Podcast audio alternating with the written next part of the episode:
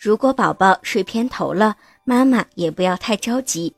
在宝宝两岁之前，睡偏头是可以纠正过来的。妈妈可以参考以下的做法：一、用小米做一个枕头。小米相对于其他的填充物而言，能够更好的固定宝宝的头部，并且让宝宝的头部比较突出的一侧能够较多的受力，慢慢就可以将宝宝的偏头纠正过来。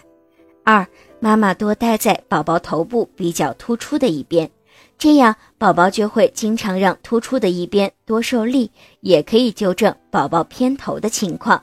三。经常帮宝宝按摩头后部较突出一边的头骨，宝宝此时的头骨较软，按摩对纠正宝宝的偏头是有一定效果的。